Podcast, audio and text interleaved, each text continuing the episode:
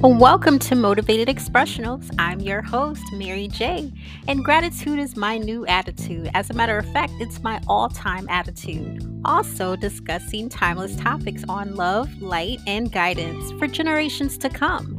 I hope that you embrace this podcast as purposeful and enlightening along your life's journey. To learn more, visit motivatedexpress.com, and that's M O T I V A T E D X P R E S S.com. Let's get into it.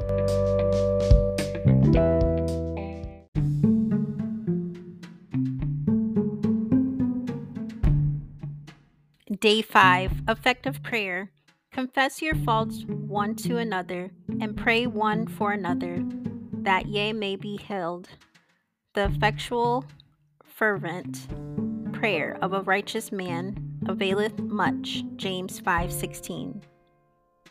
Today, you should understand that your prayers have an effect.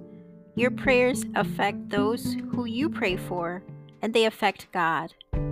The fervent prayers of righteous people greatly affect God more than the unrighteous. Sometimes we think that our prayers are not having much effect because we don't see the immediate results in our natural world. We have to remember that although we may not see the effects now, our prayers influence the spiritual world. The impact that our prayers are having in the spiritual world will one day manifest in the natural world prayer combined with righteousness will greatly increase the effect and potency of our prayers. Study question number one Your prayers affect fill in the blank, and they affect fill in the blank. Number two, our prayers have an impact on fill in the blank.